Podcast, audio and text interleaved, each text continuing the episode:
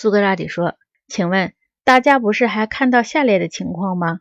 在正义和美的问题上，大多数人都宁可要被意见认为的正义和美，而不要实在的正义和美。无论是在做事儿、说话，还是拥有什么时，都是这样。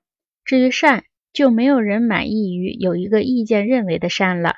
大家都追求真实的善，在这里，意见是不受任何人尊重的。”阿德曼托斯说：“的确是的。”苏格拉底说：“每一个灵魂都追求善，都把它作为自己全部行动的目标。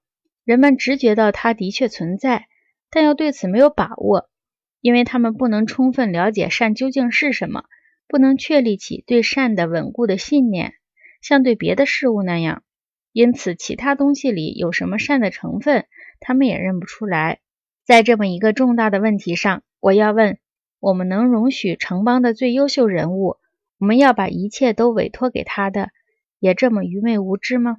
阿德曼托斯说：“绝对不行。”苏格拉底说：“总之，我认为一个人如果不知道正义和美怎样才是善，他就没有足够的资格做正义和美的护卫者。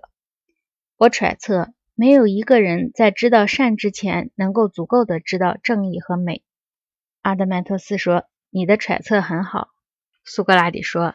因此，只有一个具有这些方面知识的护卫者监督着城邦的政治制度，这个国家才能完全的走上轨道。